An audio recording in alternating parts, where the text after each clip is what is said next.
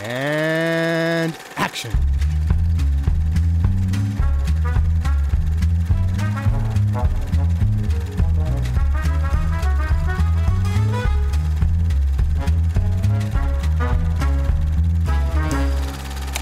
Good evening, and thank you for allowing me to come into your living rooms. Und Hallöchen und herzlich willkommen zu Directed by Alfred Hitchcock. Ich bin wie immer der Johannes und ich habe den Ted dabei. Hallo. Und den Lou. Hallo. Und wir haben es geschafft. Wir sind angekommen beim letzten Stummfilm in Alfred Hitchcocks äh, Karriere. Wir reden über The Manx Man oder der Mann von der Insel Man, was eine wörtliche Übersetzung wohl ist, weil äh, Manx ist die Bezeichnung für die Sprache auf der Insel Man sowie die Bewohner der Insel Man. Ah, okay. Es spielen mit Annie Ondra, Carl Brisson, den wir aus The Ring schon kennen, Malcolm Keane und ein paar mehr. Und es ist, wer hätte es gedacht, ein weiteres Melodrama Love Triangle. Wie soll es auch anders sein?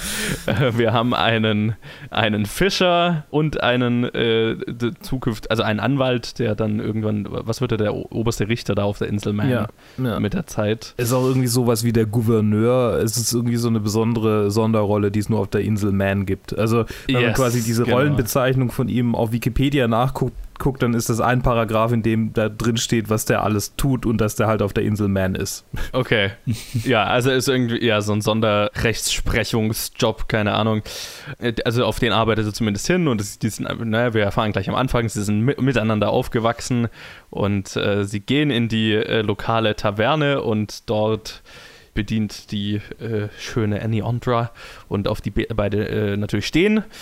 Und Carl Brissons Charakter beschließt dann an diesem Abend, ihren Vater zu fragen, um ihre Hand anzuhalten. Und der Vater ist nicht gerade gut drauf zu sprechen, weil er ist ja mittellos. Wie kann er es wagen, so als mittelloser Bastard seine, äh, seine Tochter heiraten zu wollen? Und dann beschließt er halt, hey, ich gehe jetzt auf eine Reise irgendwo hin und verdiene im Ausland mein Geld. Und äh, du hier, mein guter Kumpel, äh, Malcolm Keane, du äh, passt doch bestimmt auf, auf meine quote-unquote-Freundin auf in der Zeit. Äh, meine Versprochene. Und natürlich, wie es in einem Love Triangle so ist, äh, verlieben sich die beiden, während der eine weg ist. Und ja, das sorgt dann für Probleme mit der Zeit, als er wieder auftaucht. Zwischendurch glauben sie noch, er ist tot, aber das ist nicht so relevant. ähm, Ja, das passiert ziemlich schnell. Ja, es ist so, es ist total geil, weil es halt irgendwie so, äh, das passiert so viel in diesem Film und ich denke, und ich habe mir ab, so einem bestimmten Punkt gedacht, oh wow, also äh, d- d- die Zeit ist ja verflogen. Ich schaue äh, auf die, auf die Runtime, oh, das war alles jetzt in eine halbe Stunde gequetscht. Puh. Und dann ist äh, der Rest länger auserzählt. Aber äh, dann fange ich doch mal mit dir an, Luke. Ja. Äh, wie war denn dein Erlebnis mit dem letzten Hitchcock stumm Melodrama, das wir hier besprechen? Also, ich fand den von den ganzen Love Triangles, die wir jetzt hier so gesehen haben, die, die von den Stummen am besten, ähm, weil ich, ich hatte so das Gefühl, das ist, das ist noch der, wo irgendwie am meisten, ich weiß nicht, am meisten Realität drin steckt. Okay. Ähm, ich bin mir aber nicht sicher, woran ich das festmachen soll. So, ich, hatte, ich, ich hatte einfach nicht so das Gefühl, dass es so komplett äh, außer, ausgedacht und, und man, äh, manufactured war. Ich, mir ist gerade das deutsche Wort dafür nicht eingefallen, deshalb habe ich so rumgestottert. Es, es hat sich sehr natürlich angefühlt, sehr äh, irgendwie dann doch noch so ein bisschen mehr aus dem Leben erzählt. Ich habe mich irgendwie über die, über die Landschaft gefreut, die gefühlt ein bisschen mehr hier drin war als in anderen Filmen.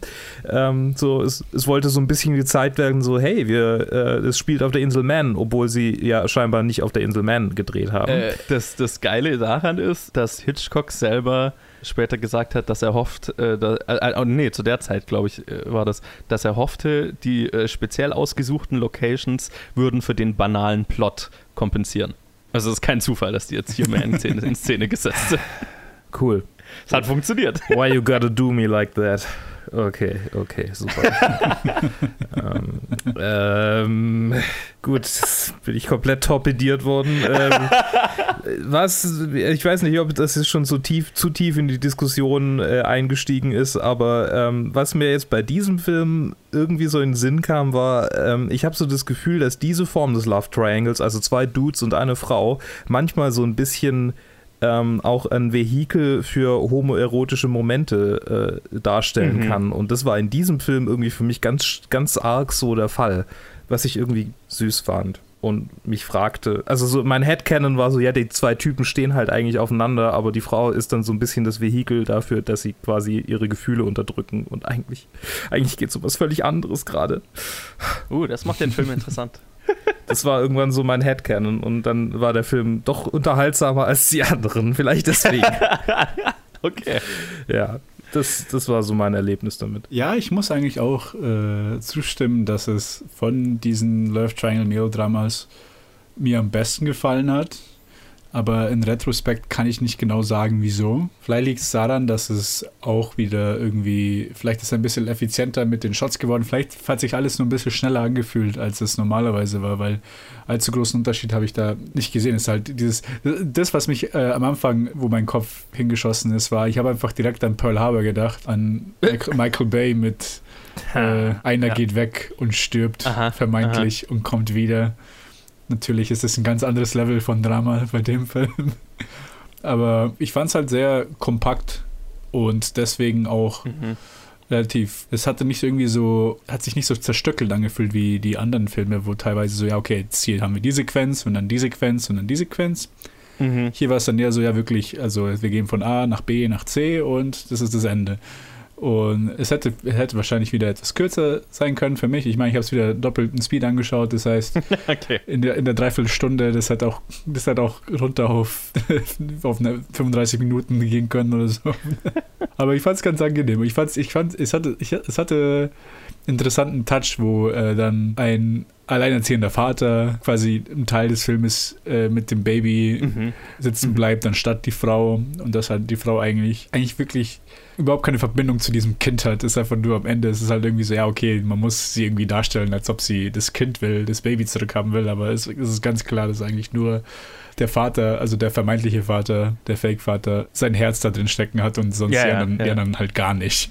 Und das war Es ist ja auch so, es ist ja nicht, es hat nicht so wirklich ein Happy End, ne? Ja, Also- ja, es ist sehr irgendwie so melancholisch. Ja. Quasi, vor allem auch mit dem letzten Shots, wo sie einfach nur so ins Freie einfach von, von den Gossip-Weibern, die sie halt irgendwie jetzt Ja. anschnauzen, einfach ins Freie, in die große Landschaft einfach hinausgehen. Ja, was, was ist ich so- ganz, was ich einen, einen netten Touch fand irgendwie. Ja, ist so keiner glücklich am Ende dieses Films. Das, das mochte ich. Mhm. Das fand ich so ein bisschen erfrischend. Ja, also ich fand den Film. Ich meine, es ist. Ich habe ich hab so diese, die Formel halt irgendwie schon kapiert. Das heißt, so der Film äh, fing so an und ich habe mir gl- gleich gedacht, ah, okay, zwei äh, Dudes, die zusammen aufgewachsen sind, sehr unterschiedlich. Äh, wo ist das Mädel, um das es sich glaubt? Ah, da ist er, okay. Ich habe verstanden, worum es in diesem Film geht.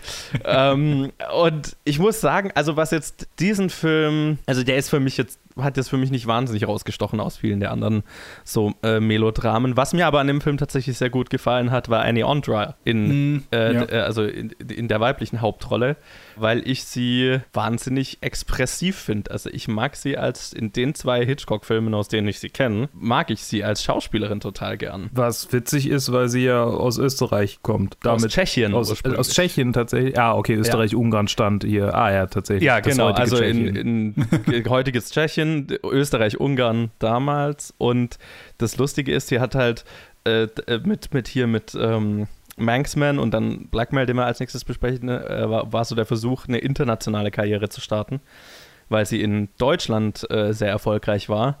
Aber sie hatte so einen starken Akzent, dass das halt nicht wirklich funktioniert hat. Mhm. Sie ist dann nach Deutschland zurück und war da noch sehr lang, sehr, sehr erfolgreich aktiv äh, in Deutschland und bis zu ihrem Tod mit Max Schmeling verheiratet. Ja, habe ich gerade auch so nebenher auf der Wikipedia nachgelesen, weil ich irgendwie dachte, ich habe auf ihren Namen geklickt und dann habe ich gesehen, wow, sie war in einem Film mit Heinz Rühmer namens Der Gasmann, der 1941 Mhm. rauskam. What? Äh, und dann bin ich in diese Rabbit Hole gerade gegangen, die du. Ja, ja, Aber es geht nicht um das Gas, was ihr denkt, es geht um anderes Gas. ja, ja, ja also es, ich, aber ich hatte lustige, ich hatte genau die gleiche Reaktion, wo ich ihre Filmografie aufgemacht habe. So. Es ist tatsächlich aber scheinbar der einzige Film, in dem Heinz Rühmann den Hitlergruß zeigt. Ah, okay. The more you know. The more you know. Ja, also das, die war halt dann in Deutschland bis, Ja. bis in die 30er, 40er so äh, äh, relativ erfolgreich und dann so da hat sie sich so ein bisschen aus dem Filmgeschäft zurückgezogen. Wahrscheinlich auch genug Geld gehabt einfach dann. Ja, und war mit Max Schmeling verheiratet. Ich Ja. glaube, das hilft auch. Ja. Genau, ist bis 1987 waren die zusammen, bis sie gestorben ist. Ja, zum, zum Film selber. Ich glaube, es ist nicht äh, verwunderlich, weil das zieht sich jetzt hier durch die. Alle, alle diese Stummfilme außer der Lodger ist, dass Hitchcock selber von dem Film nicht zählt. und äh, später in einem äh, Truffaut-Interview gesagt hat, das einzige Interessante an diesem Film war, dass es mein letzter Stummer war. Ja, Halleluja. Ja. irgendwie, irgendwie hat er auch irgendwie recht. Ich war schon, ich war sehr, sehr froh, dass das der Ja. letzte war. es ist, es ist interessant, weil wir halt in der nächsten Episode dann einen Film besprechen, der so Hitchcockian ist und so, finde ich, Vergleiche mit The Lodger man äh, dazu ziehen kann. Und man halt, ich finde, so einen starken Bruch merkt zwischen diesen zwei Filmen, die wir jetzt in dieser ersten Staffel besprechen, die so wirklich seine Projekte waren und dem ganzen Rest, wo, wo halt jetzt nicht so sein, sein, seine Leidenschaft drin steckt, Mhm. merklich. Ja, sonst, ich fand den Film ähm, okay. Also mir, mir hat so das Schauspiel in dem Film hat mir vor allem äh, gefallen, weil ich die ganzen, also zumindest hier Carl Brisson, Brisson, äh, ich weiß nicht mehr was ich seinen Namen aussprechen soll, weil er ursprünglich aus Dänemark ist. Und Annie Ondra, die beiden fand ich halt, fand ich cool. Ich mochte, dass es eben auf so einem Downer endet und nicht so ein vorprogrammiertes Happy End hat. Und ja, wie, wie Ted, äh, wie du schon gesagt hast, so dieses, dass der einzige Charakter, der wirklich an dem Kind interessiert ist, äh, der Dude ist, von dem das Kind nicht mehr ist. Und ähm, dass der so, dass man dem, finde ich, so total abkauft, dass er irgendwie der Vater sein will und so weiter. Es hatte so ein paar nette Touches. Am Ende ist es trotzdem so ein typischer 0815 Melodrama Love Triangle, wie wir es halt jetzt schon ein paar Mal hatten, an, an einem schön aussehenden Ort. Mit schön aussehenden Menschen. Mit, äh, ja, mit schön Ich meine, stell dir das mal vor, so auf der richtigen Isle of Man mit so einem Haufen grimmiger Fischer. Also, so wie der Vater von ihr aussieht, aber das sind quasi alle. Yes. Ich, ich, ma- ich mochte den Touch der Vater mit den, mit den Mhm. Ohrringen. Dann. Das, Ja. das sah ganz, Ja. ganz entspannt aus. Wie, wie fast schon hippie-mäßig. Ja. Un- äh, irgendwie ungewöhnlich an, an einem Film aus der Zeit, so, keine Ahnung. Das hat bestimmt irgendeinen kulturellen Isle of Man-Hintergrund, den wir nicht verstehen. Ja, bestimmt. stimmt. Ah, halt, glaube ich, einfach so ein, so ein Fischer, Fischerei-Hintergrund. Oder Hätte- das. Hatte ich das jetzt so, also halt, Ja. keine Ahnung.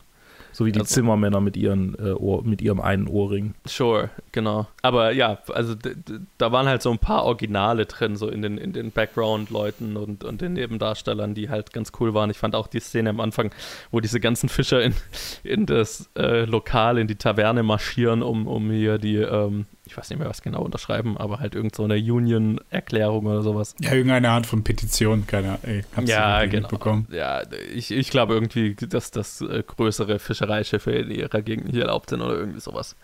Die ganzen Originale, die da drin sind, so der, bei den ganzen Fischern, das ich fand es vom, vom Setting her hat es mir ganz gut gefallen. Und halt auch die Landschaftsfotografie. Ja. Schön in schwarz und weiß. äh, Luke, du hast dem ganzen homoerotische Anspielungen gesehen. Ja, Möchtest du darüber reden? ähm, keine Ahnung. Es, es gab einfach immer wieder so Szenen, wo die Typen einfach sich so richtig, also sich einfach so, so nah waren. So, ja, äh, sehr, sehr, sehr gute Freunde.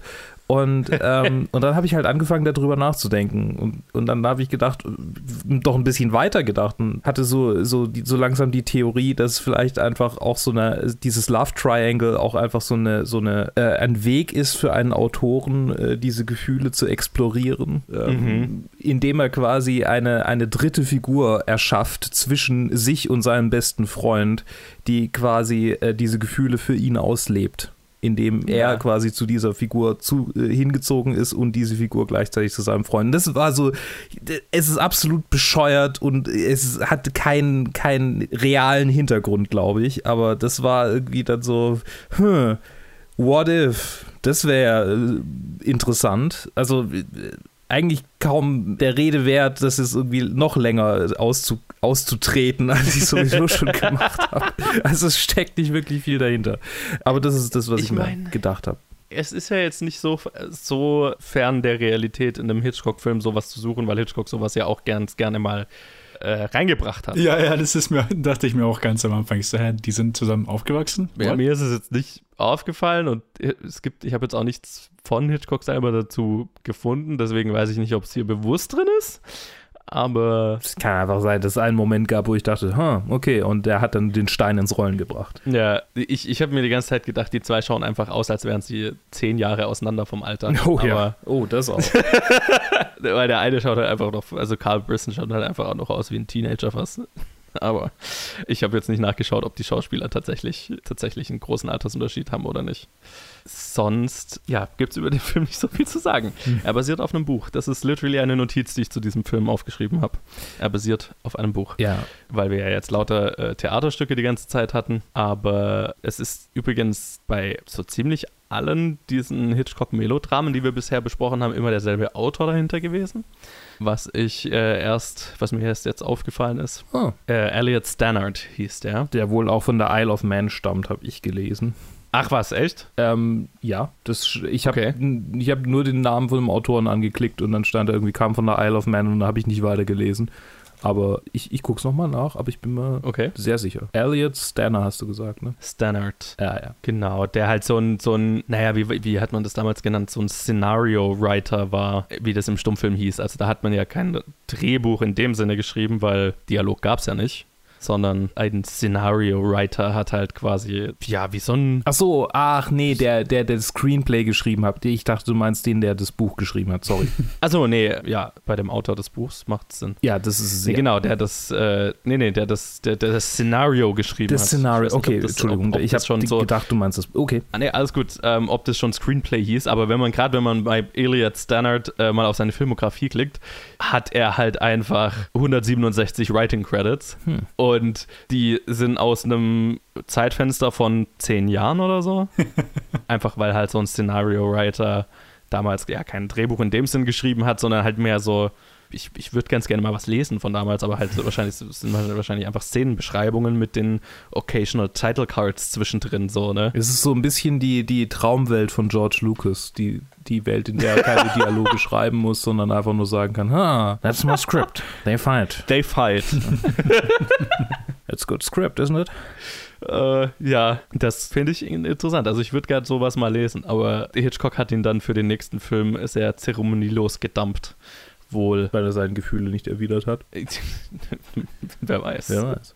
Aber zur sexuellen Devianz, also Devianz, das mit Homosexualität meine ich nicht Devianz, sondern so generell, ähm, äh, da, da kommen wir ja vielleicht noch ein bisschen. Und äh, das ist ja eigentlich bei diesem Film auch ganz passend, weil die, die blonde Hauptdarstellerin ist, äh, wenn ich richtig für, das in Erinnerung habe, die erste Hitchcock-Blond, so. Äh, wenn man jetzt Film. mal von der in, ne, in in The Lodger, die hat doch auch blonde Locken. Ach, Oder ist doch Stimmt. immer so Tonight äh, äh, Golden Curls. Stimmt, stimmt. stimmt. Aber ich habe auch irgendwo gelesen, dass sie als die erste Hitchcock-Blond bezeichnet wird, was aber nicht so, Nicht so richtig. also, ist.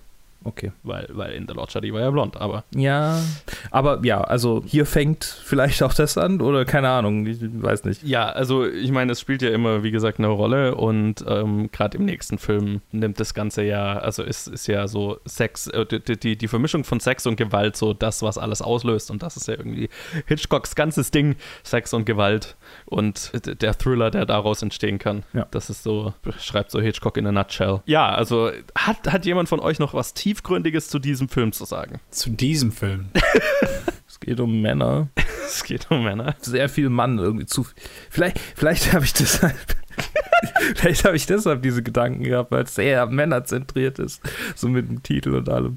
Nee, ich habe Ja, nichts, ich hab ich nichts, meine, mehr. Ich hab nichts mehr zu Nee, man kann jetzt, finde ich, auch über den Plot nicht so viel sagen. Er hat so ein bisschen diese, also wir haben, haben jetzt relativ wenig über den Plot bisher geredet, er hat so diese typischen Ja. Elemente, was hier halt jetzt noch anders ist, dass wir ein Kind haben, das, wo nicht ganz klar ist eine Zeit lang, wer ist der Vater. Hm.